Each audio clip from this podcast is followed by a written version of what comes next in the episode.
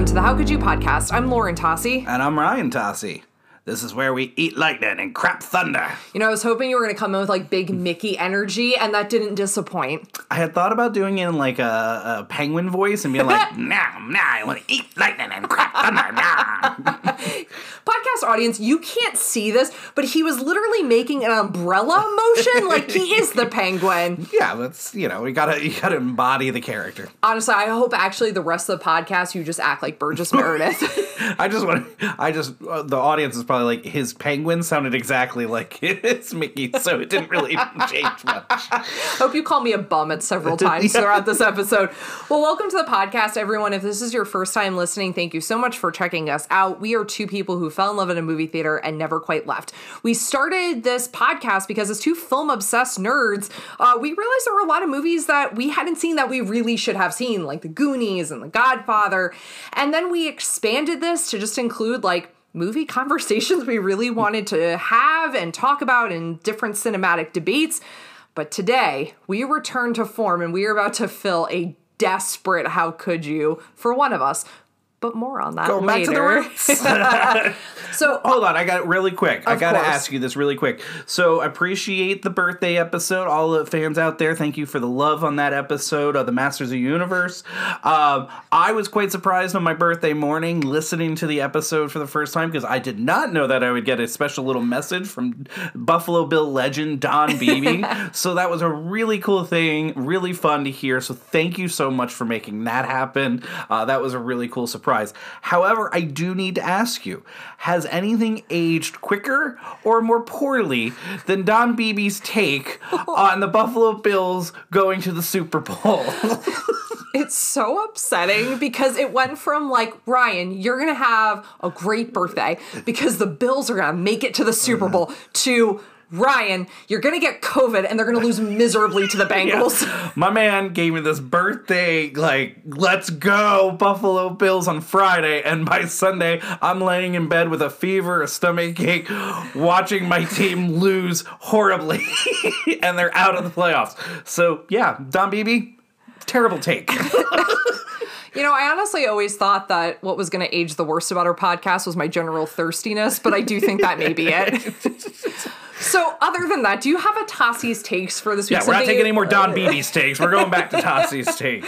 Do you have anything you want to offer our podcast audience a recommendation of something you've been enjoying as of late? Absolutely. Tossi's takes this week is T- Lauren Tossi. Oh, Lauren Tossi, you are now becoming the the Oscar person in the Lehigh oh. Valley. oh gosh. The go-to expert on all things Oscars in the Valley, and I am so excited for you. I mean, for the audience, let me tell you what she's got coming up. She's going to be having a special, you know, nostalgia cinema at the end of February, early March. To still figuring out the date on that, where you're going to be doing a little party at the Civic Theater, uh, hosting a Best Picture film, doing some trivia. So you're going to be doing that pretty much on your own. So that's going to Yep. be your whole event.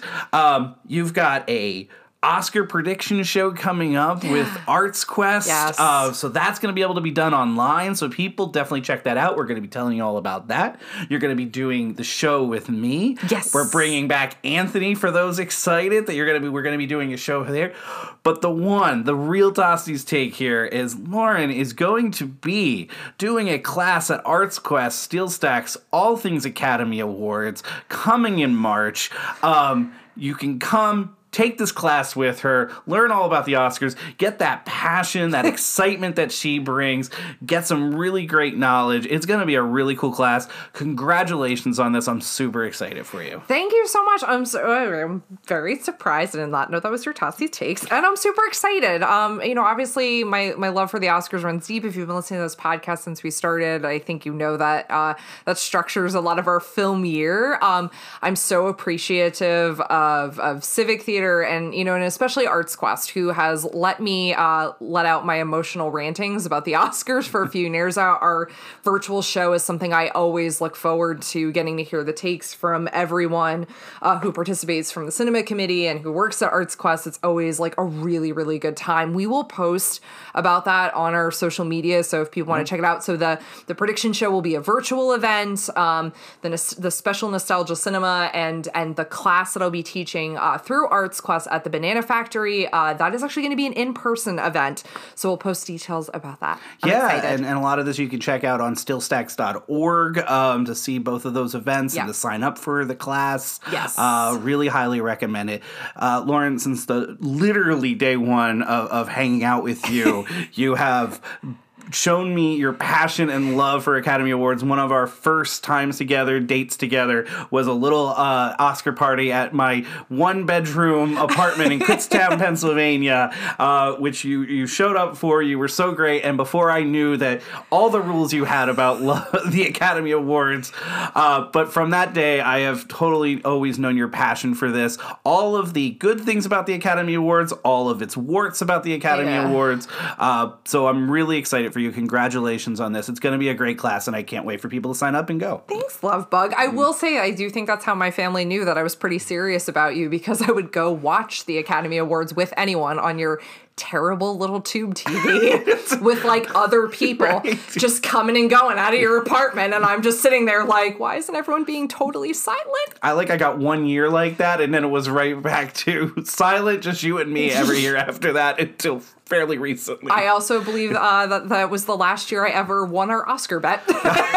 so, um, my Tossi's takes um, is a little bit of Pennsylvania pride, um, which will go very nicely with this episode. Um, M Night Shyamalan has a new film out called Knock at the Cabin Door, which is uh, based off of a novel.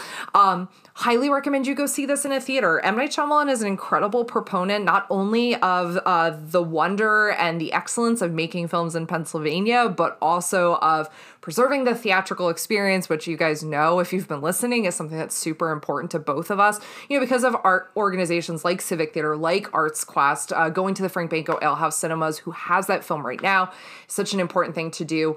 Um, it is fun. It is a great thriller. It is really fun to watch with a live audience um, because, as M. Night Shyamalan does, there's a lot of twists and turns. His camera work is, as always, exquisite in this, and he's someone who really celebrates how beautiful our state is. So go out and support his film. He's amazing. I, I love it. Yeah, that film was suspenseful and and and and tension filled. It was really really uh, a really fun uh, film. I'm glad it's getting the reviews that it is and has done very well at the box office. His is now fourth in a row number one film.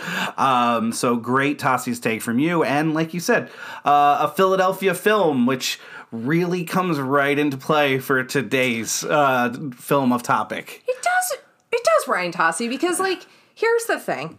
Um, we were going to be doing this film. Um, we we bumped up a little bit, um, mainly because uh, this week felt really appropriate to be uh, talking about Rocky. If you were someone who so participates in football culture, you may know there's a certain big game. Um, you know, not enough people listen that I can't say the Super Bowl. We're not going to get sued. Um, you know, Super Bowl is this weekend. The Eagles are in it, and you know, Philadelphia is a great sports city, but it's a great city just in general. There is a passion and a zeal of the people who live in Philadelphia. You know, love them or hate them, depending on where you are in the sports spectrum of where your fandoms are.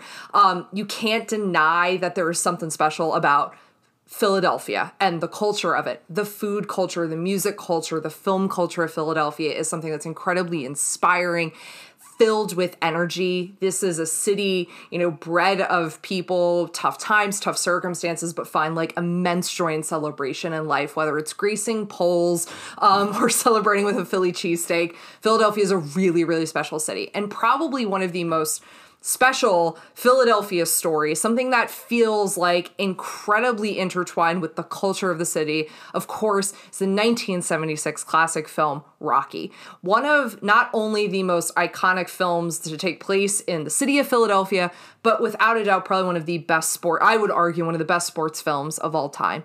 It was best, best picture that year at the Oscars. It stars Sylvester Stallone. It spawned sequel after sequel. It speaks to the joy and triumph that comes not from winning, but from achieving something that feels like greatness, which feels so tied to who Philadelphia is as a city, who the Philadelphians are as a people. It is incredible. It had transformed, I think, the expectation we have for sports films. So I have to ask, Ryan Tossi, how could you have never seen Rocky?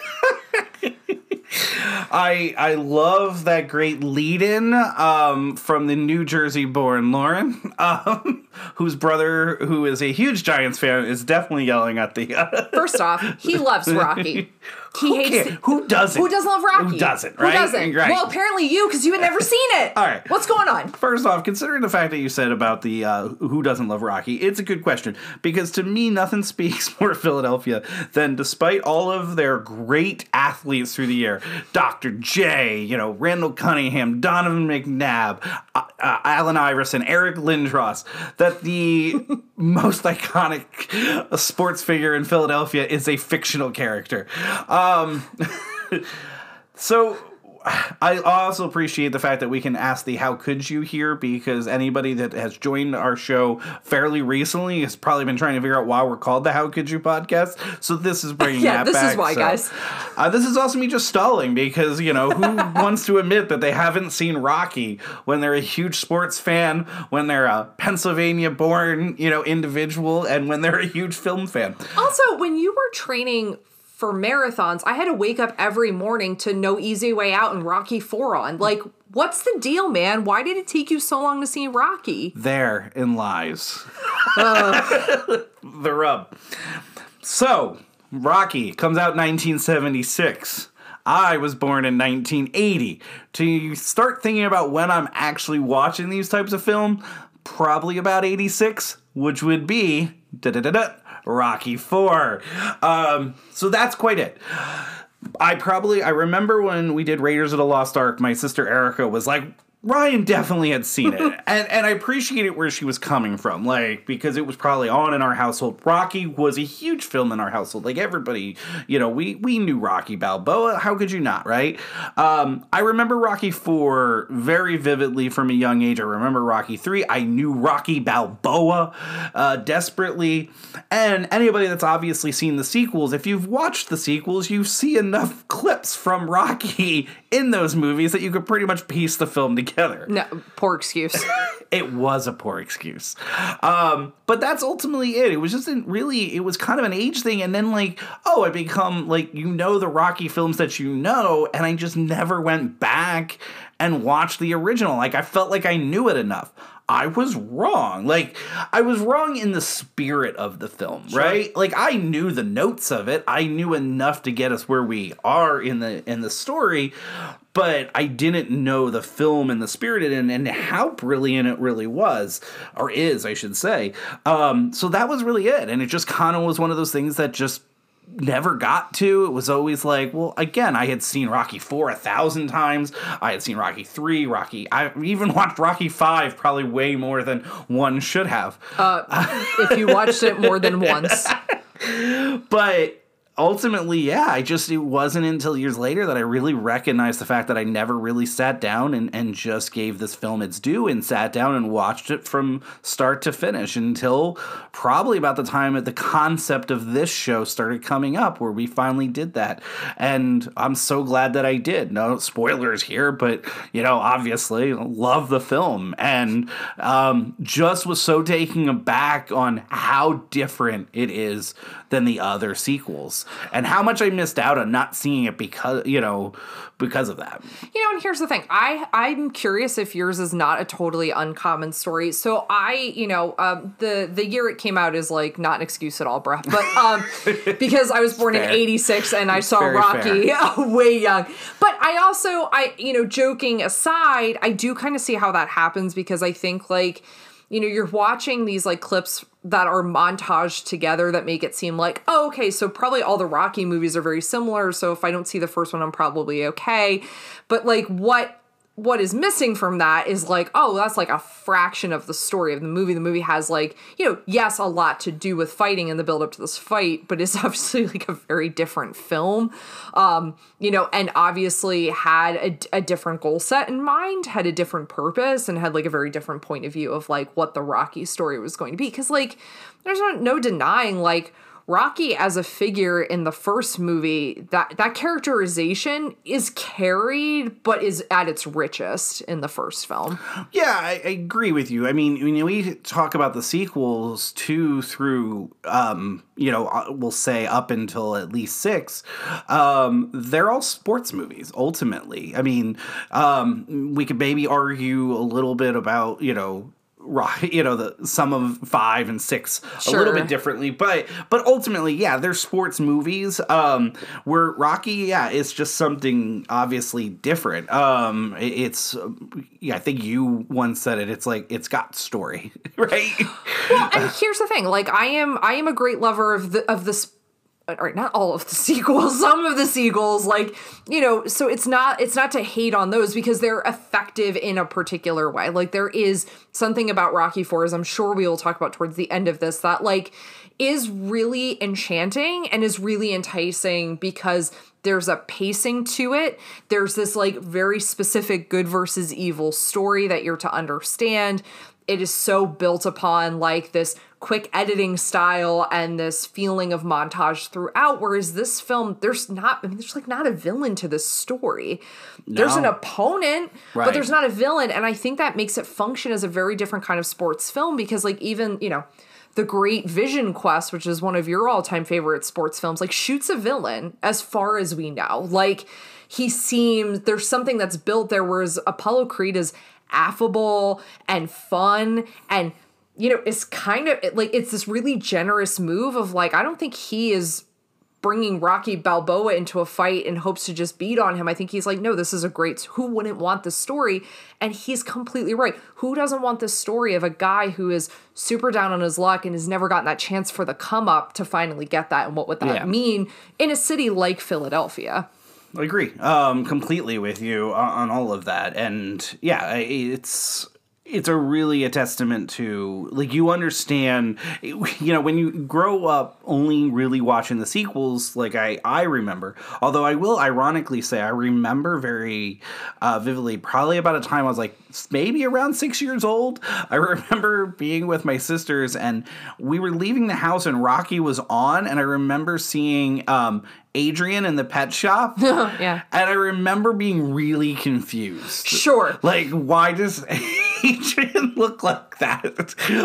I don't understand. I've never seen her look like that in any other movie. Like, I didn't couldn't grasp that that was still Adrian. She didn't have her glow up yet. It's like essentially right. what I can't, saw. I'm excited to talk about that at some point, but yeah. um, but yeah, that was you know just when you see these these the other films, like you don't recognize it's hard to almost grasp how this was a best picture film, how it became the iconic film that it was. Um, but I will say, I will actually also say, I think it's one of the best franchises because you have the star, and there's no doubt now in my mind that Rocky is the premier film. But but as a franchise, they're all enjoyable. They're all I, I don't want to say good because five is obviously not, but but they're all really so it's really a, a, testament to the character that they build right off the bat in this first film.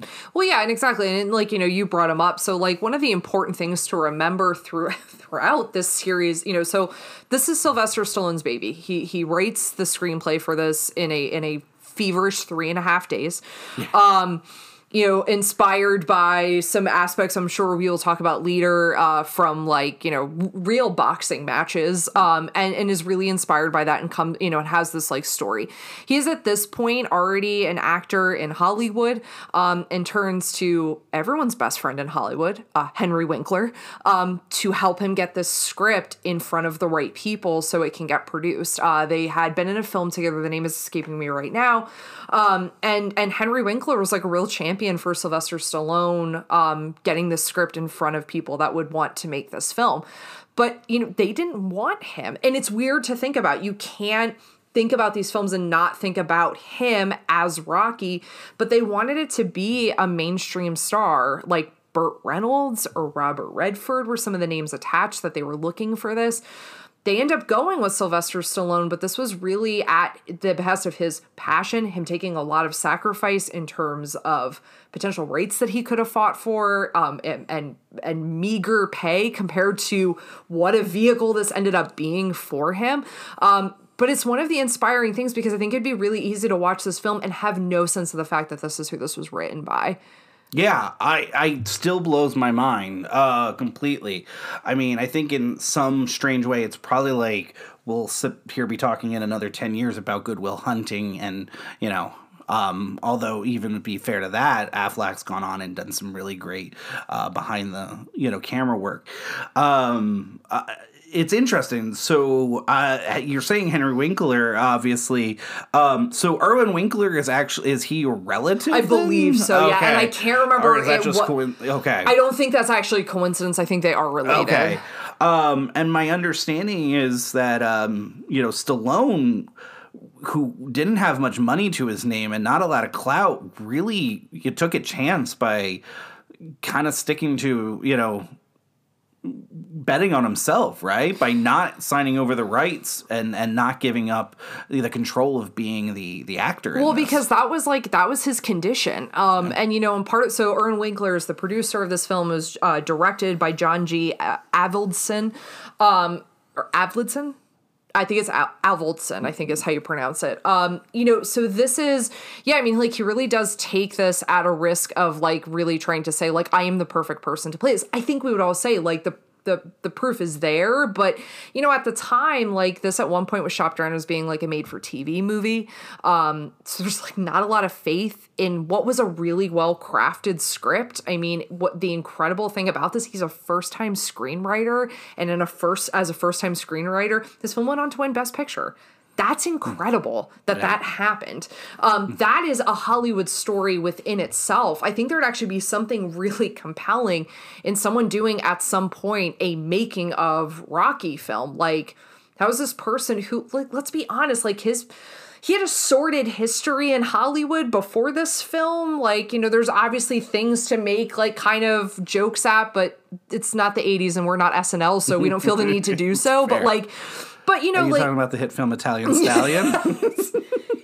you know, I wasn't going to invoke it, Tass. Um, but I will. but you know, like this is, you know, he in some ways was like, you know, I think he wrote this thing going like he is the perfect person to play this. Like, you know, he's an Italian American. I think he felt the story, and I think he knew how to embody this character. And it's such an interesting story because he wrote something, and it's and interesting to think about this in terms of like the landscape of film in 1976. So, if you've been listening to the podcast, you may remember we did an episode on Taxi Driver, and I feel like this is an interesting companion piece, and I did not think about until I was watching it this time in preparation from this episode of like how much Taxi Driver and Rocky are the stories of like disenfranchised people in cityscapes mm-hmm. and what that turns into. Because like what you have with like Rocky, I mean like look, he is asking to get beat up in a rink. He's not he doesn't seem like a specifically skilled boxer, but he seems like someone who boxes with a lot of anger, but then is this incredible, like gentle and kind person, like a, you know, I would say in many ways like an ambassador within his neighborhood before he has any claims to fame, someone who takes an interest in a person that is quiet and meek. I think like he sees like a kindred of spirit in in Adrian. I think that's the attraction there of like kind of this like very kind worldview. And it's this interesting thing to see because this is not a guy who is without anger, without resentment. He is alone. He has no support system. Because let's not call Polly a support system. Polly is the living worse. Also, if you're listening to this and you're a fan of Polly, I'm sorry, I got nothing nice to say. and also, don't be a fan of Polly. Um, but there's. I'll go on, finish, and then I have something to say yeah, about that. but yeah. like I, I think this is a really interesting character study that both of these films come out in 1976 as ways of looking at like what does disenfranchisement, what does loneliness, what does isolation potentially lead to? And I would say, like, obviously, I'd say this is the more positive outcome of that. And we do see him find more connection, but just find it fascinating that these films came out so close together. I'm. It's interesting you say that because it, you may have realized it. So Stallone's script is darker in the, the original version of it. Um, which kind of coincides with the time period and the type of films, which coincides a little more with like a taxi driver type, you know, where essentially the ending of the film is more of what Rocky finds out is that um, Mickey is just just horrible person. He's a racist. He's, you know, he finds the the whole entire business to be just corrupt and Rocky throws the fight against Apollo Creed. And that's how the film or that's how the original script was going to be end and Rocky was a lot less likable um, as a as a person as a character because he had been so um, beaten down. But uh, Stallone's wife at the time is the one that reads the script and's like I don't like it. Like I don't like the Rocky, your main character. I, I can't root for him in any way, and, it, and it's such a bleak ending. So he goes back and, and he fixes that. Well, and and here is the real of this, and we talked about this with Taxi Driver. Like I get that narrative coming out of this particular moment. You're talking about you know, a, a, nation coming out of still Vietnam. You're talking about like this incredible uncertainty. You're talking about like some incredible impoverished space, especially in urban spaces. Like, I kind of get that being the storyline. I'm so glad someone interceded and said, look, this may be reflective of a national culture right now. However, it's probably not what we need right now and maybe we need to see what would it look like to come from these circumstances and there to be a way out. Look, I think they make Philadelphia look warm and bonded by community, but they don't make it look glamorous. No. Nor does Scorsese well, with this is what Taxi Frank Driver Rizzo's near Philadelphia at this point, right? Yeah, so like this is it, it's, it's, it's not warm. No, it's, it's not. not. warm. It's not. But I don't think that, and I don't think the film's trying to do this. But I also think that there is a sense of like, look, these spaces they may seem abject to you, but there are are, are incredible people trying to really work and yeah. to try and find a better like to find not a way out but a way towards like something that feels like hope and i think that's what rocky provides it's the way in which he has like these tender little turtles yeah. like how sweet is that but I think that speaks to, you know, get it, you know, why Rocky was so beloved, especially at that time, because I think exactly everything you're saying, as some, they needed that hero. They needed that hope. They need, that time period needed this, this spiritual kind of uplifting. And I think that's why that film, you know, beats out Taxi Driver for Best Picture. Yeah, I think you needed that positivity. Like you and I just recently talked about this with um, when we showed the thing at our nostalgia cinema and why the thing bombed at the box office and why E.T. You know had been such a huge hit that year because it was like there was that hope in it. And there are just time periods in our life that we need that. Um, i don't think it will ever have quite the legs um, that rocky does but i think it speaks to a little bit of why coda won last year at, at best picture um, at the academy awards. It's a film that just had a feel good you know kind of spirit to it. Um, I don't know if it will have because we live in a different time and how we view films. Rocky, you know, being in a theater was probably it was a cultural, you know, phenomenon um, at the time. So, but I think that that really again kind of speaks to why Rocky was such a hit at the time with audiences and at the Academy. Well, I know, and I totally agree with that because if you think about something like you know 1972, The Godfather wins, um, and I think like there's an element here of something that feels like a recognition of like what is it to kind of control your life right like you know so rocky rocky is essentially like you know he's the muscle for this guy gazzo mm. who also at some point can we get a reference to in one of the modern films mm. like what happened to this dude because he seems like one of the things I think the film does, and maybe this is me being overly sensitive towards him, but I think they portray him in a way that is not about his criminality because he's obviously doing criminal things, but it's not about criminality. It's about like a sense of like order and conduct and protection in neighborhoods that I think, you know, people who feel marginalized and forgotten in cityscapes, particularly like I think at this like cultural moment when like that makes sense to me. Like there is a sense of we have, you know, taking care of your own and taking care of your neighborhood I think that's somewhat of why The Godfather was so appealing at the time because I think it provided a necessary order or a necessary way of looking at you know a potential of like what would it mean to have this like interconnected community space where someone's looking out for me. And i think like that's the weird thing with gazzo is like there's something kind of sensitive and sweet about Oh, it. yeah. like he's not played for villainy. He doesn't ever you know maybe because of the change in this he never asks rocky to throw the fight. He never tries to seem to fight he gives rocky money but not with like well you got to put this on the back of your thing like it's just no i just want you to be taken care of this being only the second time now that I really remember watching it all the way through, um, it was funny that you said that because I remember when he was giving him the money this time, I'm sitting there going,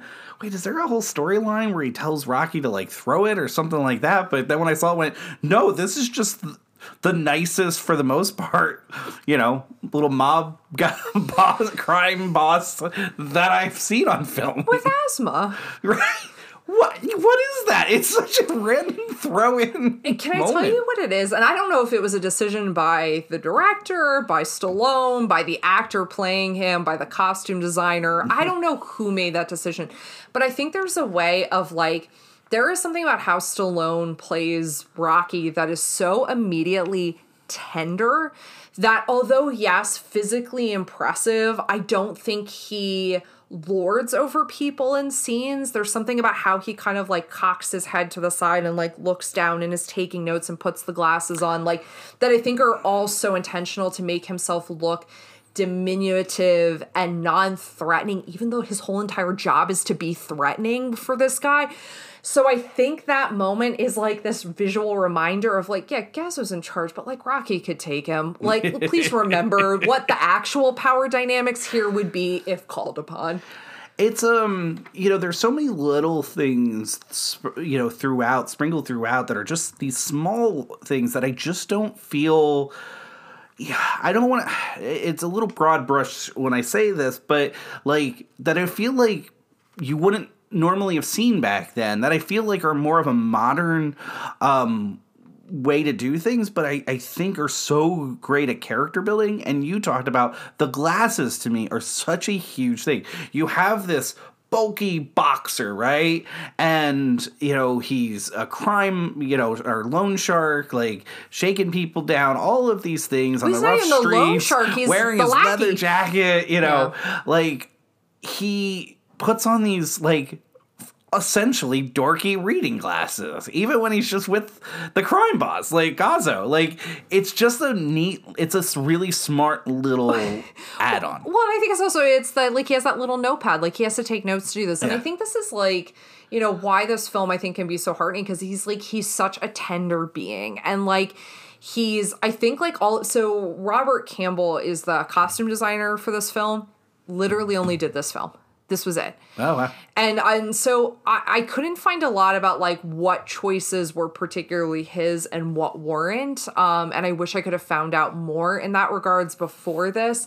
Um, but you know, I, I think about there was probably all of these little things, and I have a feeling because Sylvester Stallone seems so engaged in the part that there were probably a lot of little decisions that were being made because like obviously there was this particular move to making him someone that can feel relatable and and feel um like fully fully three-dimensional for the audience. Like he yeah like he wants to box because he sees that as a way out. Like he sees that as a way of like having pride. He's someone who's like you know i think about how much is done in the beginning of this to show him like taking care of the community and like you know tending to other people around him. And i think like the glasses like i wonder if that was stallone's take of like this is something that needs to be part of it or just a reminder of like well he's a boxer his vision's probably messed up Yeah. because he's fighting in these fights where i mean he it, Right. a- these are Well, these are in church basements and he's being yelled at and it's kind of awful. as, as somebody that grew up loving the sport of boxing, I'm watching these movies. Um, Rocky ruined boxing for most people that were the casual fan because when they would go and watch an actual fight, they didn't understand that everybody didn't just fight wars. also, some concerns for Rocky and his health. Um, so, um, yeah, you know, you, we you talked before, and I I want to circle back to this with the Paulie thing. Um, and I thought that it was interesting because what I think can be lost. And I speak of this as somebody who did not watch the original until, unfortunately, a few years ago. You forget how much the sequels build up some of the lore of these characters of the whole story and you forget like you don't realize that they're not in this original and i think Paulie is a great example of this and although he never becomes a full on positive character Never. he's definitely much more likable um much more interesting as it goes um you know humorous like he's got his flaws but he's not as completely Here's what I'm gonna say, and maybe this is the the benefit or the detriment of having seen Rocky first. I never liked Paulie because he's so awful in this movie. I can never shake. And like, and I don't know if there's something because I can't remember in the sequels if they talk about this, but there's a specific moment where you see a photograph of Paulie and he's in a military Yeah. uniform, and I believe you're supposed to know him to have been a veteran. And my guess is he's supposed to be a Vietnam veteran. Yes. Um, I can't remember. Is that referenced later and I'm forgetting? you know you said it about Gazzo as well and i'm like i don't there may have been lines um but i don't there's nothing of any substance that goes back to that so there may be uh, maybe a line or two or maybe a reference but there's nothing of any like real building on that Okay. And like, and that's where I felt bad, even like, because I remember I caught the photo in the one shot and I went, is that what this is? Is let somewhat. me let me rephrase. Let me uh, put a little asterisk to that. Yeah. Um, because what I can also say as a how could you for me is Rocky two. You've not seen Rocky 2? Not no. um. Let me rephrase this. I do not remember it. Like I know how it ends. I know I've seen the ending of Rocky 2. I can promise you that, but I do not So you're telling me until 2020, you had seen three, four, five, six, but not one and two. That would be correct. Just so you know, we're taking care of two this weekend. like, I am not even kidding. Like, cancel all of our plans. We're taking two this weekend. no Super Bowl. No Super Bowl. But Don Beebe promised me the Buffalo Bills are playing in the Super Bowl. Spoiler alert, they're not. And also, it's a two-hour movie. We can watch that and watch the Super Bowl. It's fine. But you're not watching the Super Bowl until you've watched Rocky 2. Um, talking about uh, obviously the film itself and some of the scenes in the beginning, you have that um, great and kind of like stark and dark, um, you know, opening fight. Um, where we get introduced to what Rocky has been doing, like what realm of fighting that he's in. Um, I really love the camera work in the scene because you're only ever in the view of the spectator or like like at rope level. You're never like really in it like we are later in the film. Um, We're not really in it later either. But differently. There's Yeah. different shots used and different techniques used, I think, to distinguish to make you feel the difference of those shots. Um, you know, and you have a lot that's done here with the production design and the mise en scène to make you feel kind of the the the broken and kind of downtrodden nature of the space that like Rocky lives in. Um, you know, from this, you know, particular, I think it's supposed to be like a church space. It's like a church basement because we get a religious image in the beginning. I apologize. I don't know what it is. Um, I should. Um, and then, you know, you go to, you have him walk through Philadelphia. Um, it's the kind of the starkness of the cityscape, this kind of like, it, it's, it's somewhat bleak looking, um, but I think also uh, like authentic and like, and, and done in a way that I think is meant to be done with care. Like I don't think it's trying to make it seem seedy or awful. I think it's just trying to show like this this is a blue collar city and we're gonna show it that way. I way. mean, we, we certainly get that in in a heap full with you know like you said the this dim lighted um, gymnasium or church and the low angle shots. I love the the fact that rocky leaves the ring and just starts smoking. Oh uh, just he also made only 45 bucks on the fight. I mean and he took a lot of headshots in this like rando fight. Like i love that like we know that this is going to be the hero or or character that we're following to this huge championship fight but he's like barely making it through with this rando guy. Um you know in this underground what feels like an underground fight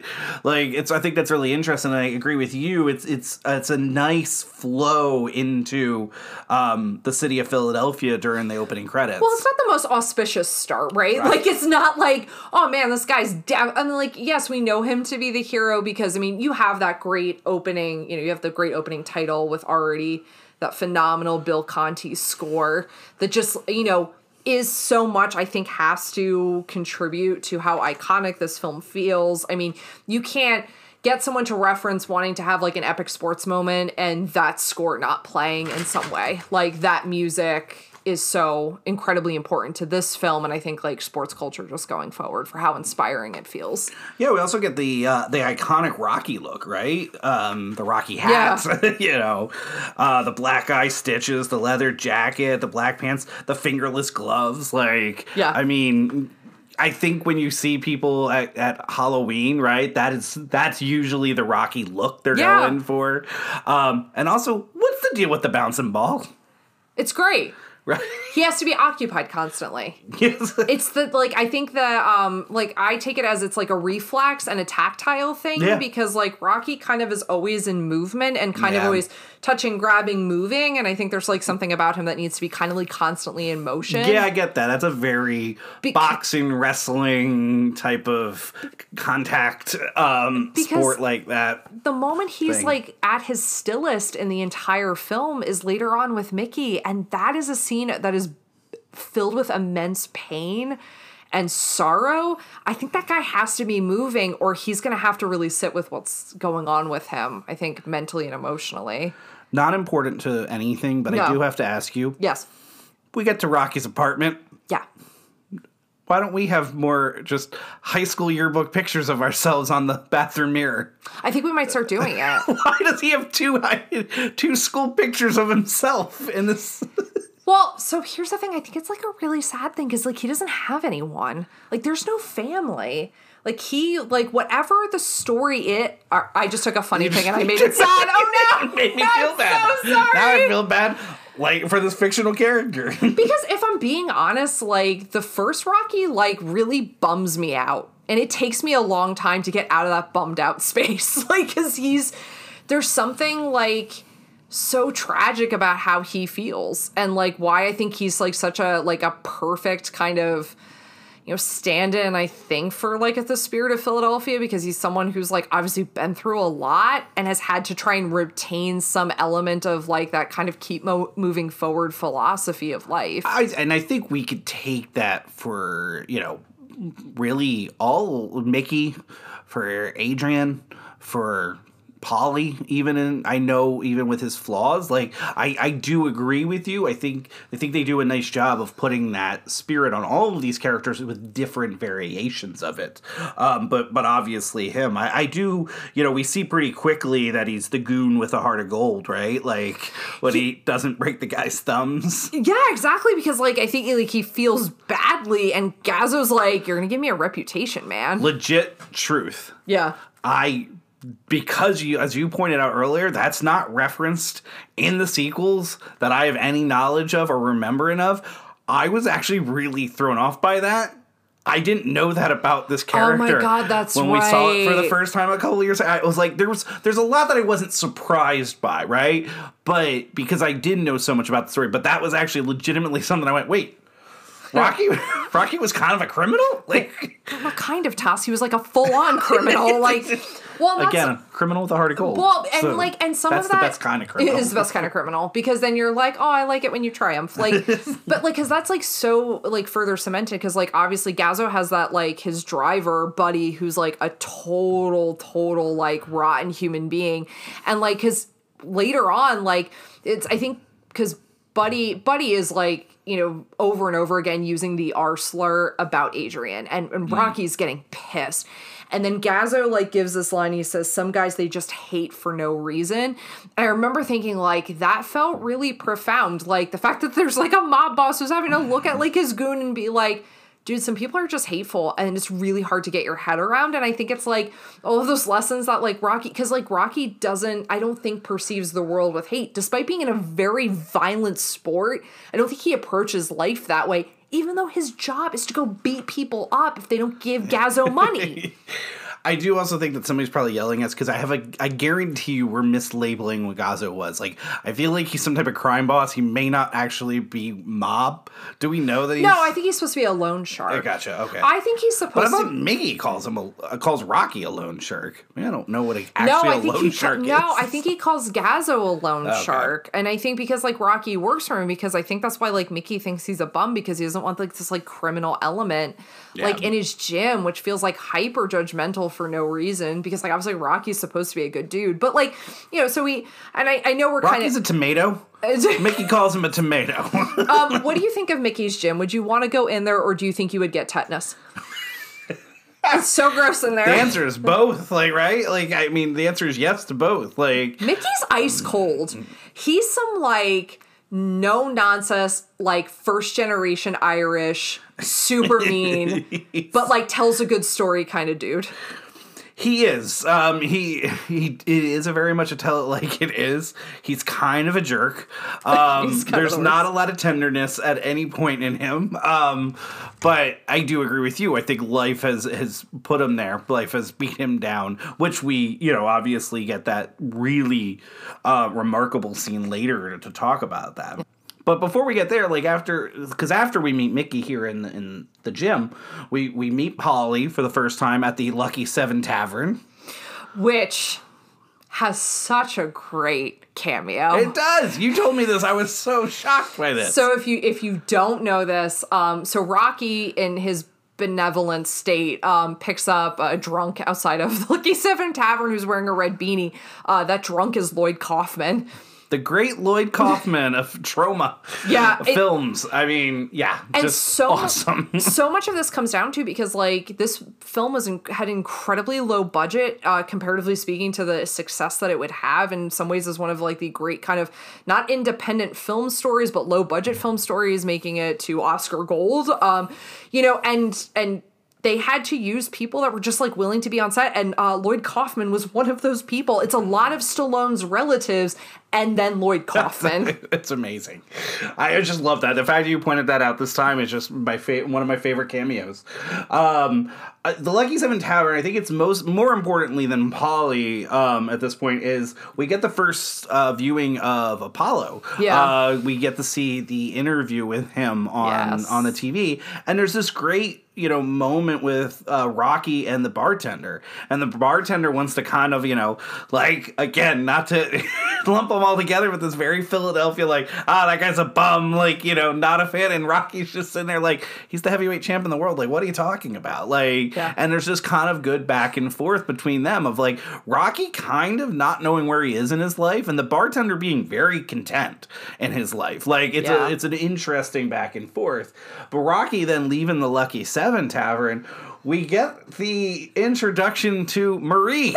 screw you creepo so this interesting with this like Rocky just spitting truth at Marie, trying like again, it just really builds this character of this, you know, he's just a kind individual. He's trying to do all the right things. He's trying to put this this betterment out in the world and you know, in a, in a city that's that's a little bit broken, a little bit beat down. It's like not everybody's going to be receptive of that moment, right?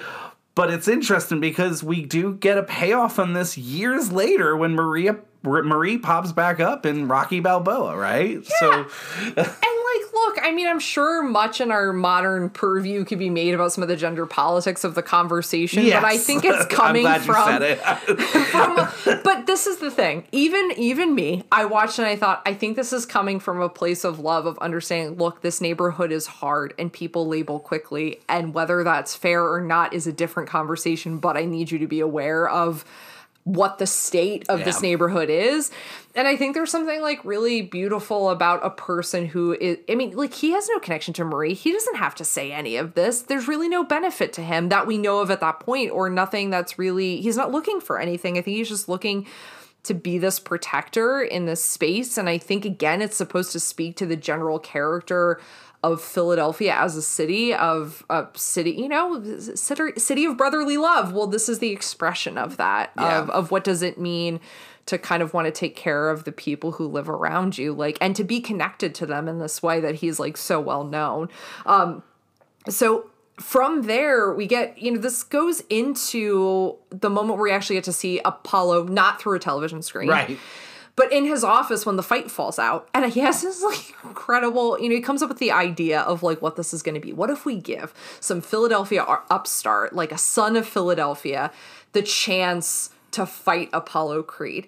And what i love about this so much i know we said this earlier is there's nothing villainous about him. He's smart and he has that great line of some when he describes this idea of it being like during the bicentennial and someone says it's very american. And he goes no it's very smart. Like and i love that the quippiness of that line makes me so happy uh, uh, actually the quippiness of a lot of his lines are like so entertaining. But i also think it's like so important of like to speak to the real spirit of sport is to set up an opposition as an opponent and not as a villain. Not as like Apollo Creed secretly like just out for money or he's a bad person or he's mean or he's unkind or he doesn't want to give Rocky the time of day. It's like not about that for him. It's just about I want to put on a good show. And a good show would be this. So let's just commit to that. There's something really cool about that that I don't know that you get in many sports films because I think there is such this sense of like like even like even in the Mighty Ducks, man, when they're like in D two when they're skating against Iceland, it's like oh they're mean because they're from Iceland, which is ridiculous. But like this is about like no, there's a sense of like yeah, we're gonna have to fight each other, but that that doesn't mean I have to hate you. And No, hey, yeah. audience, you don't have to hate him either. Right. Yeah. Such a cool move. Yeah, I agree with you, and and it, it's endearing to that character. Uh, Apollo Creed, my mom's favorite uh, Rocky character of all time. amazing. yeah. um, but then we get to the question, Lauren: yeah.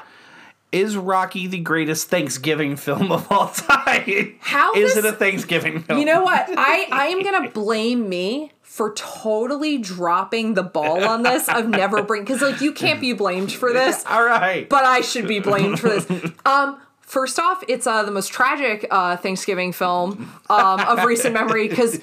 Throwing the bird out is so ruthless and so ice cold. I cannot deal with it. And why he thinks that then Adrian's gonna want to go out, I'd be like, no, I just like made this turkey and now you threw it out and it's Thanksgiving and Paulie, our life is already pretty sad and now we don't even get to have turkey on Thanksgiving. Ridiculous. Just in Paulie's defense here, Paulie's an idiot. his um he, he had the way he goes about it may not be the best however is it not for him pushing that these two finally go out on their first date I believe it would have happened no matter what. Paulie will get no flowers from me, but I will ask: Is this one of the great romances in film history? a hundred percent It's so good, right? Yeah. It's so tender. yeah It's so sweet. I mean, all right, they're, the first time she goes to his apartment is awkward as hell, but like, well they're awkward as hell i mean they fill the gaps Lauren, they fill the gaps of each other. that's nice what you. Um, you know, I think, uh, yeah, I mean, this is one of the great romances of of all film time. I mean, again, we're talking a little bit more sequels than I think we had intended, but it, it's hard not to with these characters uh, because, again, it's a it's a real um, credit to the longevity of this franchise and everything. Where this is this is a love that, you know, yeah, they have their moments, but there, there's such a love there. They stick by each other through the for through it all, like all the way through. You know, even Rocky Balboa and and you know. Unfortunately, him having to grieve her passing, like, like that mm-hmm. love is still there. Like, yeah, I, absolutely. This is one of the great love stories of all time, and and you know, it's a great way to start it in this film. well, and it's so sweet and like, and I just, I love I love how she just slowly starts to open up and get more comfortable with him because I think you're to get like the sense like, look, I don't think growing up um, with Paulie was easy. Their parents are gone. This is a woman who's obviously had intense hardships and has probably felt re- really isolated herself and has sent her into a space of like, seems pretty closed off. Um, I'm sure there's like a rich kind of text that would offer like a backstory of Adrian that would kind of get into some more of those circumstances but like i just i love how how sweet this is like he doesn't want to skate but he wants her to have that opportunity to skate because Paulie has told him that she likes that i love the cute interplay of 10 like bucks for 10 minutes, man. i know and like Terrible deal, just for the record. it's like the worst. He's like getting robbed. But like I just love that like she asks him like, you know, like why do you fight? And he says because I can't sing or dance. like, you know, it's just they're so precious and like there's I think also too is like there is an element here of like Rocky going from kind of tilting his head down and trying to shrink himself in the world to trying to be as big as possible for her. Like I think there's a real element here in the story of like a a person's devotion to their partner and obviously that comes to like its its biggest fruition at the end of the film but there's something about this of like i think in many ways and i don't think it's too like twee to say this but like his greatest accomplishment is having her in the end. And that doesn't seem like your typical sports story but i feel like it feels like just as triumphant as any other film Yeah, I, I agree completely with you. You hit the nail on the head. I mean, it's you know, and we're gonna talk about the ending and everything, but I think it's it speaks to if this is one of the great love stories of all time, all you have to do is look to that ending um for you know validation of that. And um and even like i think about the posters and just some of you know the the imagery of adrian and rocky together and everything. But i do have to ask this question. Did rocky invent the she's all that? No stop it. Just at no i thought you were hinting at the cir- stop it. Just adrian take off the glasses.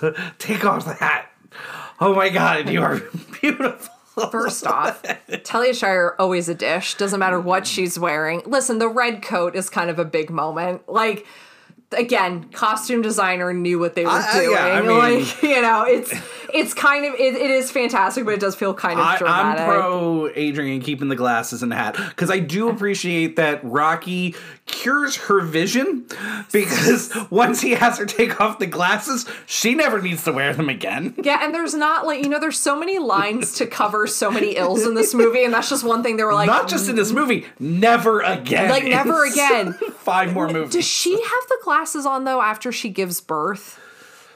Uh, because I'm almost positive she does when she's in like she's got like the fleecy nighty and she's in the hospital and she's just giving birth. I think she has the You could be- glasses on. you could be Someone right fact check us and let us know. you could Um, well could be right about that. You know, but then this, like, you know, you kind of have like the establishment of their relationship as something like hearty and that's going to be really beautiful because then this is going to lead into Rocky's, you know, well, the sports part of this of like he's going to get offered this incredible opportunity to fight on this like kind of incredible grand stage. Um, and something that could con- entirely change his life or be totally inconsequential to his life in a one time thing. And obviously, the film series does a lot to show this as like this watershed moment that leads to this like really fruitful and you know quite fame filled uh, career in that way um but something this it, i think one of the most important passages in this film and i and obviously i know we were just talking so much about his relationship with adrian is obviously this moment when mickey comes to his apartment and you you started talking about this earlier about like mickey as a as a broke down character himself. Like how do you feel when you watch this scene? What are your emotions around it? Um, it's weird way to see Mickey, especially um you know, here's this this character that seems like he's kind of no nonsense all of this stuff, but really what you get in this scene is you see what he really is at this point in his life. He's and, and I don't this is going to sound more negative than I mean it or more harsh, but he's kind of this sad and pathetic type of individual at this point, mm-hmm. right? Like he's at the end of his life and he's kind of at the end of his life just reflecting and he's now he's trying to find his moment or his moment again so much so that he is going as far as just begging Rocky. Like, here's the guy that he, you know, he saw so much in, but he kind of passed off and like pushed off. And, and now, where has that led him to? But having to come to Rocky and and just put himself out there and shed himself, um, and and just essentially beg uh, to be taken on because he needs that. He needs this at this point in his life, you know, some revalidation, which is really again it goes to what we're talking about with all of these characters, right? I mean, it's it's Paulie who's been broken down by war and and and everything. It's um, you know, Adrian who's looked upon negatively throughout her community and um, for no apparent reason than just cuz she's shy and quiet and mm-hmm. um, you know, and then Rocky, obviously, and now we have Mickey, who you know, for a moment we think he's won, and then and I think this is such a really amazing scene. One of my favorites of viewing, you know, again, Rocky after seeing all the sequels because I see such a different version of Mickey that I wasn't used to seeing in the other films. Um, and, you know, that just that back and forth. And we obviously get the really impassioned, you know, Rocky moment of, of yelling back at him. Well, and I also think like it's just as important, not you know, for for Mickey and for Rocky, because I think everything you said is like spot on about Mickey, and I think it's like you know, Rocky's life has been just like a series of people not helping or not being kind um, or as you said looking at him a certain way. And although he has seemingly for the most part been able to push through all of this and still look at the world with some sense of hope and optimism and community i think this is the moment where we get to see there is a type of help that he's cynical towards. And i think mm. that type of help is mentorship. Like i think gazzo is a boss to him.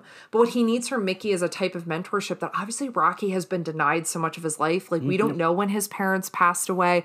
We don't know what kind of family dynamics he had, but it's obviously something that has made him sensitive towards the idea of people not believing in him in that kind of way that are supposed to really like he wants to be taken under someone's wing he wants to be taken care of and i think there is both this like desperation of Mickey saying, I'm 76 years old. And also Rocky, you know, saying, like, this is where you want me, like, now you want me. Yeah. Like, and this is shot so well because it's it's done the camera work here is everything to make Mickey seem really small in this small space and like the shot that is taken from like the high vantage point on the staircase with Mickey and he turns back and the like the pink or like the red of the wallpaper is like casting this like pink hue on Mickey. It feels so sensitive and warm and like he's having to hear something that makes him like recognize this humanity and this depth in Rocky that this is like not just an opportunity. This is not just a fighter. This is this person that, like, you get the sense that in this moment, Mickey believes in Rocky. But it's also this moment where Rocky has to be so incredibly still and just shout out all this pain. Yeah. That we've not even seen yeah. the hint of the entire movie. And it when it comes out, damn it, is it impactful. Yeah. Yeah, um, I hundred percent. I think you hit the nail on the head with all of that. It's just it, it's so incredibly impactful. It's it's what he needs at that moment. It's like you were talking about. It's like Rocky wants and needs mentorship, but he's also been alone for so long, and he's been denied it so much that when it comes to him, he needs to just essentially burst out on Mickey for all of the mentorship that he's missed out on not just from mickey but you know probably his parents passing away early and and mm-hmm. whoever has passed him over over these years um, so yeah i think it, it all comes out and it's this moment that they both need this you know but it's very hard for them both because of you know what life has done to them to get there. And they have to kind of go through this really aggressive moment to to get to the other side of it. Well no and i love how you said all of it because it's so much about like what does it mean to get to 30 years old and have to which you know they act like is ancient in the movie but like Well, you- boxing it is. you're right it is like but to get to 30 years old and your life has been all of these unrealized dreams and what does it mean to have to at 30 be like i still need someone to help me like man that's like an impactful thing to put out there in the world Well, and I think that's that great line too of of Mickey talking about like his prime and how he you know miss and Rocky coming back and being like, "You had a prime." I didn't even have a prime, Oh, like right. right. like, and that's where we get spinning into sad Rocky score. I like, know. tone it down, right? Yeah. And we also have Sylvester Stallone teaching everybody that raw eggs will make you an incredible champion. kids, if you're listening, I'm one, I'm not doing an egg white cocktail this week because it'd be too on brand. And two, please don't swallow raw eggs, especially not six of them at one time. I also appreciate something again, like a brilliant move by the costume designer, because this is something I think he holds back on until this scene is how threadbare his training clothes are. Like you see him in like the jacket. Well, the jacket covers a lot of sins, and he has that one great gray sweater, and then you all of a sudden see he's got like holes in his stuff and he's running in chucks. I don't know if you've ever tried to run in chucks, audience, but it is like not easy. There is like no arch support. this is why you couldn't get up the stairs. Yeah, that's true. I was like, Rocky, you are a boxer, man. Like, I, he's really struggling on those stairs, man. Like, I do now because I am completely out of shape, but you were still a professional fighter. Uh, but I, I mean, you know, but I think that's that's the neat part about that. Um, You know, and you get the continued storyline here too, because then this goes into the the the meat locker. You know, because like you first you learn that you can eat raw eggs, and then you get to learn that uh, you can punch raw meat.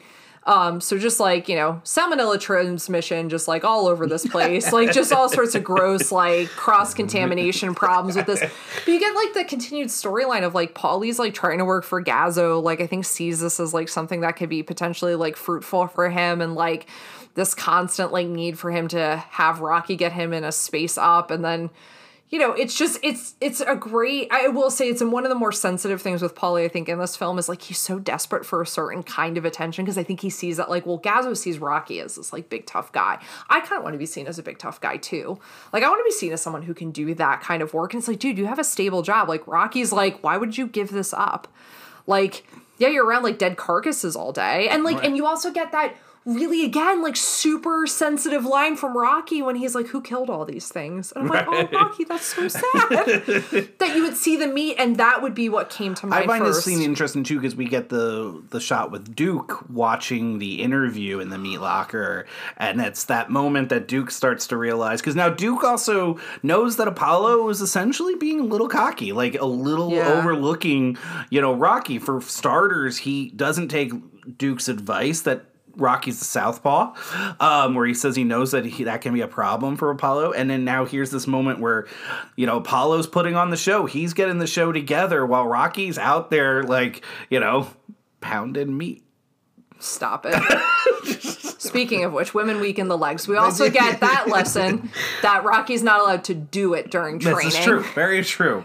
Um, yeah, I, I do like that we get Eat Lightning and Crap Thunder and Women Weaken the Legs within just a very brief period of time. Just these great like Mickey like aphorisms that like carry throughout the series of like and like poor Adrian's like, really? No? Okay, all right. Well I guess Speaking like no of fun at the holidays. What's your thoughts on Bette Midler or Cher playing Adrian? No. No. Originally considered for the role. There was actually another actress, I apologize, um, who was actually originally cast. And before production, they ended up not working out her contract, so she stepped out of it. That's when Bette Midler and Cher were considered first. And then obviously, I, I can't even, I can't see. No, because here's the thing. Both Cher and Bette Midler, although great actresses, look like take no shit kind of women. Like, Yeah. and nothing against Talia Shire, but there's like a You know what? As I'm thinking of it, though, like it's a yeah. You're you're actually yeah. You're bringing up a really great point there because I'm thinking like Cher and Mask or like But- some of those earlier roles with Cher. Um, I, she she. She would kind of have that like if if Rocky was a Boston boxer, like I feel like Cher could work. She got I see her play a little more Amy Adams or what I think you're about to say. So you're saying a Southie who's going to be like, I'm taking my kids to my sisters this weekend. Yes. If you fight again, sorry, if you've watched SNL, there was a really great like moment with the one I, I Every Boston boxer, every Boston boxer's girlfriend. and it's like, here's the thing. Actually, every like Boston guy's girlfriend, because if you've watched like anything where it's supposed to be set in like, you know, your like more impoverished sections of Boston, there's always like kind of a woman who's like, I'm taking the kids to my sister's this weekend. It's actually you know, you may be listening to us and go, "This is dumb, guys. This is not hitting," but it hit for us. It's one of those episodes of SNL where everything hit. Now we get into Christmas.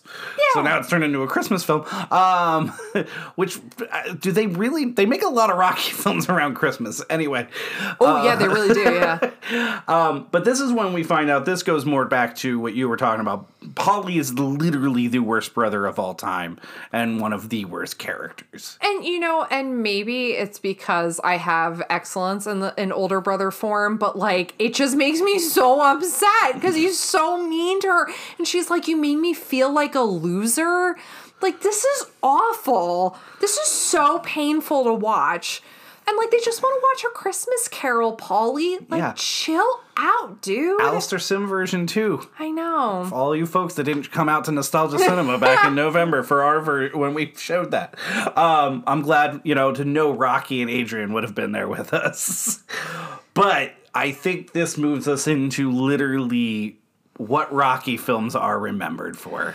Dude. What every athlete, every wannabe athlete, every person that gets themselves off the couch thinks of in their head when they just give that little bit of they need that little bit of motivation. Honestly and truly, I just all I wrote in my notes was damn it, this hits every time. Yeah. Like it's just first off, it's it's getting to see him run through Philadelphia, like down South Street, down through the Italian market. The people kind of like looking at him as Philadelphians would have like, what is this guy doing?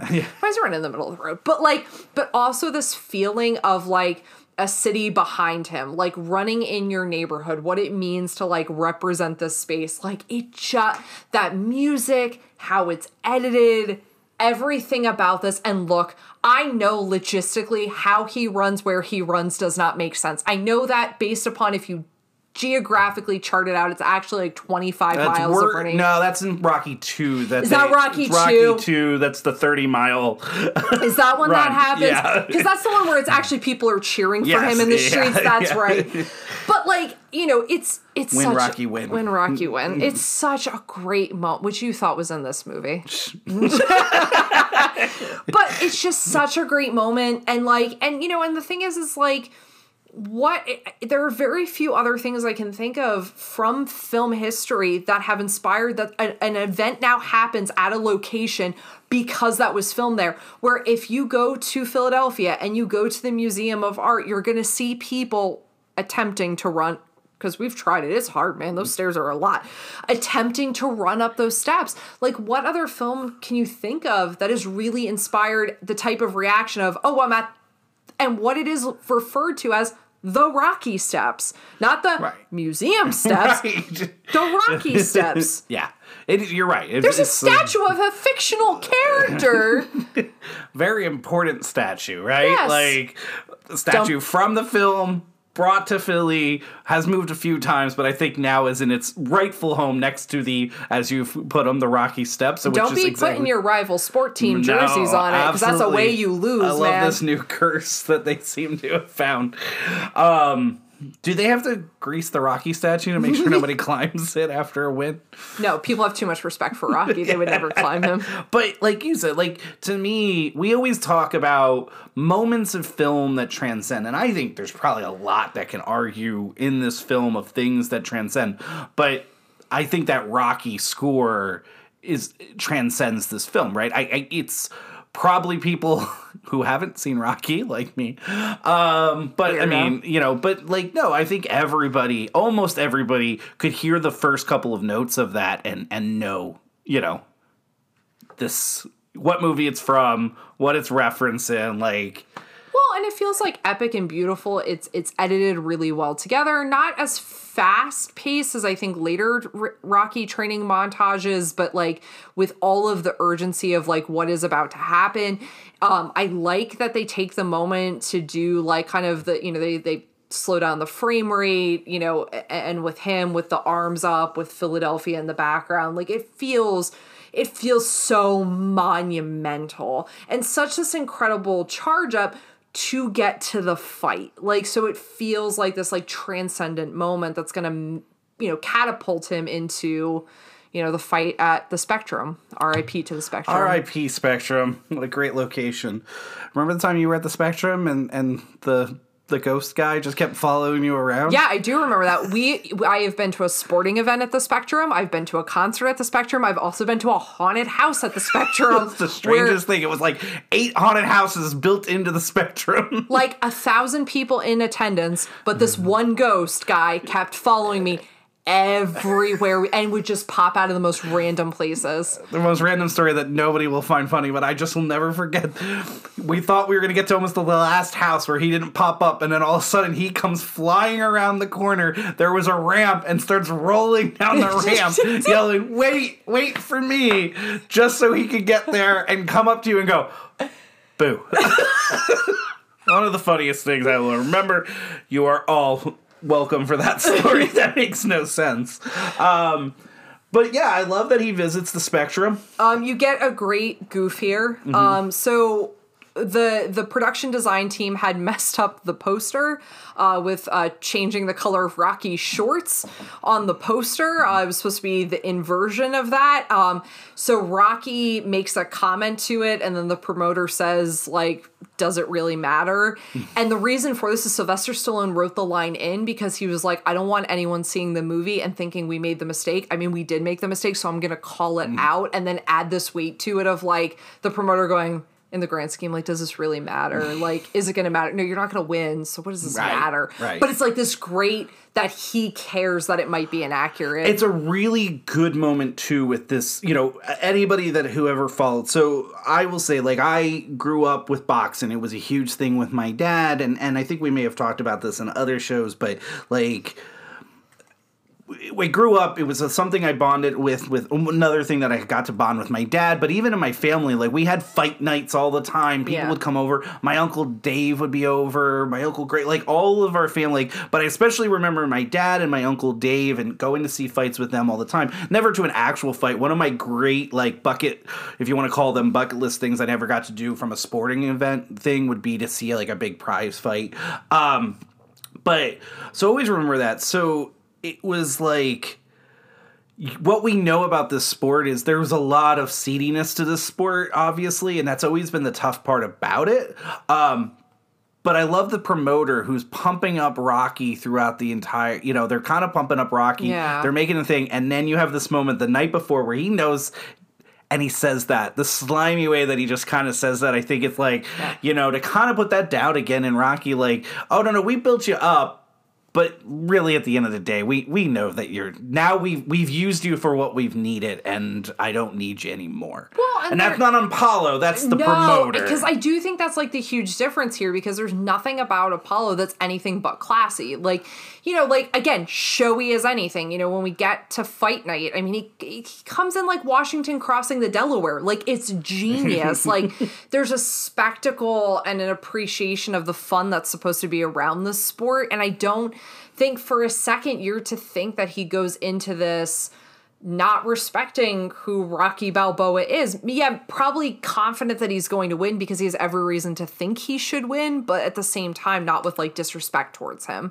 Yay. Um, and where Rocky is at, I mean, it's not talked about a lot, but it's one of maybe one of my favorite sports speeches I ever heard is when the night before he comes back after the spectrum and he lays down with Adrian and he gives her the uh, come on adrian it's true. I was nobody but that doesn't matter either you know? Because i was thinking it really doesn't matter if i lose this fight. It really doesn't matter if this guy opens my head up either. Because all i want to do is go the distance nobody ever's gone the distance with creed and if i can go the distance you see and that bell rings and i'm still standing i'm going to know for the first time in my life see that i weren't just another bum from the neighborhood I mean, It's the stuff, man. that is.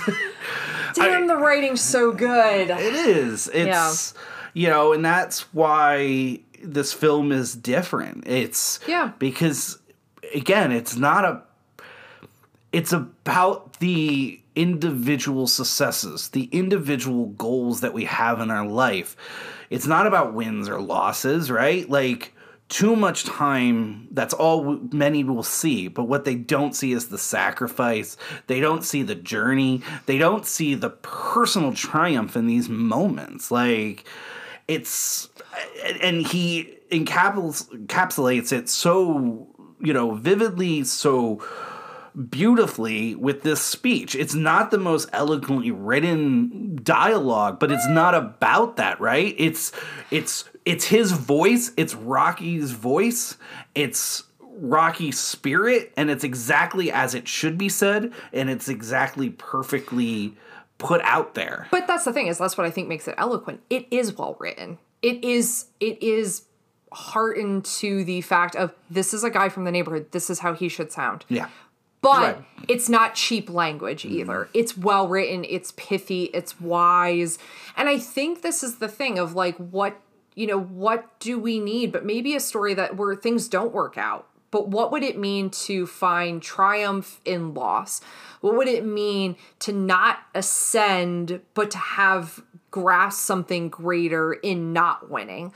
That's an incredible lesson to teach us all. And that way, Rocky becomes a cipher for us all because it's not about it really isn't not about winning. It's about the fact of going the distance. What would it mean to fully commit myself to something, even if I don't get my desired outcome? And could I just find pride in the journey itself? In so many ways, it's informing a way of approaching life that is much more realistic and much more hopeful than a story where the guy wins. Because the story where the guy wins, they end up doing that several times over. But is that as inspiring? Does it hit as hard? Isn't it more to see that the only thing he's crying out for is for Adrian? That he just wants to be cut so he can get through a fight? He did go the distance. So, in that way, this is the most inspiring way to look at it because I think it's so much more relatable and and provoking us towards a type of lesson that we're to learn about how to measure what we actually should be proud of in life. Yeah, I mean, and I think that's again what puts this movie on a different level. That it it has the restraint that the sequels don't later have. It has the um, foresight to know, Yeah. um, to see that, um, and it's just about yeah. It's I think it's more to the human nature. I think it's why it actually reaches out to so many people, right? Yeah. why it speaks to a city and then that city transcends you know this story transcends that because it goes back to most people can put themselves in this place of no we can't understand going 15 rounds in a heavyweight fight but we can understand finding trying to find the the spirit and the motivation to complete something in our lives to have the courage to do something Uh, it's just it's such a really beautiful sentiment Yeah, no, I totally agree. And I mean, like, you know, and it's funny is because, like, in the space, we're getting, you know, we're at the end of this film. Um, the boxing is so inconsequential to everything we just said, which is how the film feels. Yeah. You know, I think there's really cool things done. I think this is shot. I like that you get the above ring shots because it makes you feel that this is epic and more grand than what we see in the beginning. You get things that feel more inside. Um, but at that, like we don't spend that much time in that fight. Like it kind of it it happens. It's a lot of buildup. It happens and it goes. Like it's really it it just becomes so not about this thing. Uh, how do you rate the boxing in this film? Do we like or do we not Um, I like? do. I very much like. Um, and whether it was uh, be of the time or a choice, I, I appreciate. We talked earlier about this, and I think it still works. I like that it's shot and feels like we are the spectator of the fight. Um, something that fighting films will later kind of miss is Sure. they put you so in the ring, and it's so quick edited and everything that I. I I think you miss out on that. I think, you know, other films do this really well, and I don't think it's all about just being in the ring or not outside the ring, but for this one, I think it really works. We are the spectator, we've been built up to follow this character, to cheer this character on. Um, and I think I think it's shot really well. There are I really like it from a boxing standpoint. I, I think it works uh, really cool. There's a couple of things that are done in this scene that I think really I really like. There's some really small moments. I love when Duke looks at Apollo and he says he didn't know that this was a I forget what the line was, but he didn't know that this was a show. He's here for a fight. yeah. Like Yeah. um, you know, the fact that, you know, obviously Rocky keeps getting up. I, I love the moment when Rocky gets up and Apollo just gives him this look like, How are you still getting up? Yeah. Um, well, yeah, because there's that sense of like this guy is conditioned to take on a lot more pain than I was the expecting. ref should have stopped this fight at least twelve to thirteen times. See, you think that's. I'm glad you're pointing that out because like talking about implausible things. I agree with you entirely that the fight should have been stopped. Uh, but I've got to bring up another implausible thing, and it comes back to like spectators. Did Paulie hire a woman? well, he got that three thousand bucks for the uh, logo on Rocky's robe. You're not answering my question. You said he has cash flow, but she's Yeah, not. It's Paulie. Okay, all right. I just want to make sure. He went. He got himself a coat. Yeah. And he got himself, Himself a lady. because he doesn't have a robot yet. Right. So to bring a lady. you know, and I think also going back to you're talking about this ending, and um, you know, I don't. We're not inventing a wheel. I think when we say this, but I think it's such a bold and great choice to make them announcing the winner yeah. barely audible. Like it so doesn't matter. Rocky doesn't even care. Like it's a split decision. Like I, I was thinking about this last night when I'm watching this because I'm like, oh, you're supposed to think that Rocky knew he lost at this point. Sure. And then I'm like, I'm like, no, it's a split decision, which means now usually a split decision always goes to the champion, but Sure.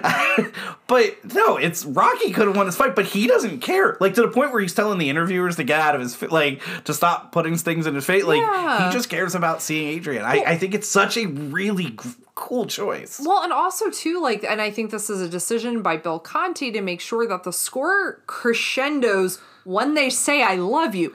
Not when the mm. fight, like, yes, there's the moment Yeah. of intensification of the music when the fight ends, but it crescendos when they say "I love you." What I think we're to, I don't know if it's supposed to be the first time. It's the first time we hear it in the mm. film, so it's like this really incredibly beautiful moment that is is centered back around their relationship and not what happened during this fight, which makes it such an incredible sports film because it makes what I think the, you know, and I think you would agree the beauty of sports is supposed to be is that sports is really just a vehicle for for like the grander journeys in life. And well, his was her, and and and he got there. He went the distance in the fight, and then he, you know, got his eye cut open. Probably suffered some very severe, like I mean, he looks like he looks like hell by the end of the fight. Yeah, he's not looking great. And it's not great.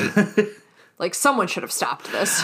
We, you know, I think this is time to talk about the real Rocky, right? Sure. the inspiration for Yeah. this movie. So Chuck Wepner, who was known as the Bayonne Bleeder, Great name. um, uh, and it was because he bled all the time, but he ends up. oh, it's just like a literal name. It was a literal thing, right? Like, um, he would have like over 400 stitches throughout his career. Like, um, So but he turned it into like a positive thing Yeah. where it was like kind of this, like, oh, well, you know, I can kind of push through anything. So he grew up in Bayonne, New Jersey. um, or, yeah. Um, he was quoted saying, like, he growing up there you had to fight to survive. Like so he ended up joining the marines at 15 years old and was on their boxing team. He was credited during the time in marines for saving three men's lives by pulling you know uh, the men out of a blazing airplane. Jeez. um, he started fighting in 64 was doing most of his fights in Secaucus and north bergen you know, again, similar to what you probably see, you know, the type of places that you kind of see at the beginning of Rocky. Um, he was kind of a journeyman fighter. Um, he was tough, but he never kind of got over. Like, he ended up fighting Foreman at one point, uh, but got beat in the third round. He ended up being Sonny Liston's last fight. Oh, wow. And he always was, he always said that Sonny Liston hit harder than anybody had ever uh, been around. Um, he finished his career with 51 fights, 34 wins, 17 by KO, and 14 losses. But why are we talking about it, right? like, Wepner um, gets his fame because on March 24th, 1975, in Ohio, Wepner fights Muhammad Ali. Um, it's a title fight, but it's supposed to be a cakewalk for Ali. Ali is a 40 to 1 favorite in this film or fight. Um, Ali is guaranteed 1.5 million to fight, and Wepner is guaranteed $100,000 for this fight. So this is important because this is more money than Wepner ever got. So that's why he takes this fight. And what it allows him to do is it allows him to go into Catskills, Catskills and prep for eight weeks, full on. Because before that, he would be boxing pro, but he worked a day job, like on road work, and then would work in a liquor store and only train when he had opportunities to. But this money allowed him to kind of go and, and train properly. Um, they asked him one time, uh, the reporter asked him, Do you think you can survive against Ali? To which he was quoted as saying, I've been a survivor my whole life. If I survive the Marines, I can survive Ali. So he goes into this thing, and it's a really back and forth fight. Like, no one's expecting Yeah. it. Wepner's kind of giving Ali everything he can handle. In the ninth round, he actually ends up knocking down Ali. So obviously, you can see where, you know, this is only the fourth time that Ali has ever been knocked down. It is important to note that Ali had always said that he stepped on his foot and that's why he got knocked down. But what it did was it caused all the drama. So Wepner actually goes into his corner and says to his his um, his manager and says, "Start the car up. We're gonna go go into the bank. We're gonna be millionaires." Which Wepner has said his manager looked across and said, "You better turn around. Your guy's getting up," and he looks pissed. That's great. Ali ends up getting up for the next five rounds, just pounds Wepner. With 19 seconds to go in the fight, he TKOs him and knocks him out. So Wepner does not go the distance with Ali. But why is it important? Obviously, because there was somebody watching that fight that night, which was Mr. Sylvester Stallone, which he goes on to what you said at the beginning write this story in three days. Um, Rep- Wepner's career, he ended um, in 78. He even fought Andre the Giant. Why is that important? Anybody that's seen Rocky 3 Yeah. knows the Andre the Giant fight comes with, um, you know, uh, Hulk Hogan, which Thunderlips. Um, well, Wepner um, had two films about him. One a documentary called The Real Rocky, uh, which was essentially a 30 for 30. And then also, not long ago, The Brawler, which was starring Liev Schreiber as Wepner, and Naomi Oh. Watts is in the film. So, um, Wepner got nothing for this movie. Um, you know, essentially, there was a funny story for a while where Wepner said, yeah, he signed off his rights, but he just assumed it wouldn't do anything. His wife argued. There's some questions about all of that. Wepner would end up going on, and so Stallone for years denied that he got this story, but in around 2000, he admitted that this is where the story came from. Um, and he actually did it on a documentary um, on one of the uh, Rocky DVDs. Well, and also didn't he like he would say like part of this came like some of the inspiration came from Rocky Marciano because Rocky Marciano Yeah. was actually the one who had hit raw meat in Yes, freezers. yes. Yeah. So there's yes, um, but because he ends up saying so, essentially Wepner ends up suing him for fifteen million dollars. They end up settling for one point five million dollars. Um, you know, Wepner says that Stallone and him are friends that they just had to handle this in court. But uh, but that is the true story of where we get you know the real Rocky Well, from. and it's not the only lawsuit associated with this film, unfortunately. Unfortunately. You know, so Sylvester Stallone, who, you know, created the character of Rocky Balboa, um, you know, created the screenplay for Rocky. Um, very, very unfortunately, in the bid for getting himself to be in the film and how hard he had to fight for that, um, he did not get to retain the rights to the story of Rocky um, and still does not have the rights to the story to this day, despite multitude of sequels. Um, or it's actually something that even as late as last summer, uh, he was he was very open and public about how he has not made money off of Rocky be- for being the creator of this series um, because of Irwin Winkler. Um, that unfortunately he was like kind of robbed of the opportunity to have rights. Now, like Rocky, or sorry, Sylvester Stallone was paid obviously for his acting role he was paid the most nominal fee for his writing. Um, you know, it sound like a lot of money, but compared to what most screenwriters get, especially screenwriters on a Best Picture winner, um, you know, it's a really nominal fee. Um, you know, and essentially Irwin Winkler's response is like, well, he was paid to act in the film, so he's made his money off of Rocky, but he has never seen off of the merchandising, off of the distribution rights. He got some money on the back end of the first Rocky, but that's it. It's one of those weird things, and he still does not retain the rights to this day. So Sylvester Stallone, creator of the story and series, sees none of the rights for this still star, today. like you said. I mean, yeah, it's a weird thing. Rocky. Yeah, it's weird. I know he's talked a lot, especially lately, and and probably you know I, I hate to sound like this, but he's there later in life. Um, you know, he's talked a lot about his legacy and what he wants to leave for his family, and I think that's a lot of what he's been you know quote unquote fighting for too. I know he was pretty angry because Winkler was teaming up to do a, a Drago yes. film. Um, was a film or series I don't remember um, that Lundgren was even going to be part of, or I don't know if that's still going through. But I know you know Stallone was quite hurt by that yeah, and upset course. about that. I believe it's why he also left. There's a lot of rumors of that's why he left the franchise in the last film. Um, but here's the thing, though, like rights aside, and I'm not saying that the financial windfall of that wouldn't be great for him but he is like so associated with this film. There's no denying that the legacy of rocky stands with him even if the if the rights don't.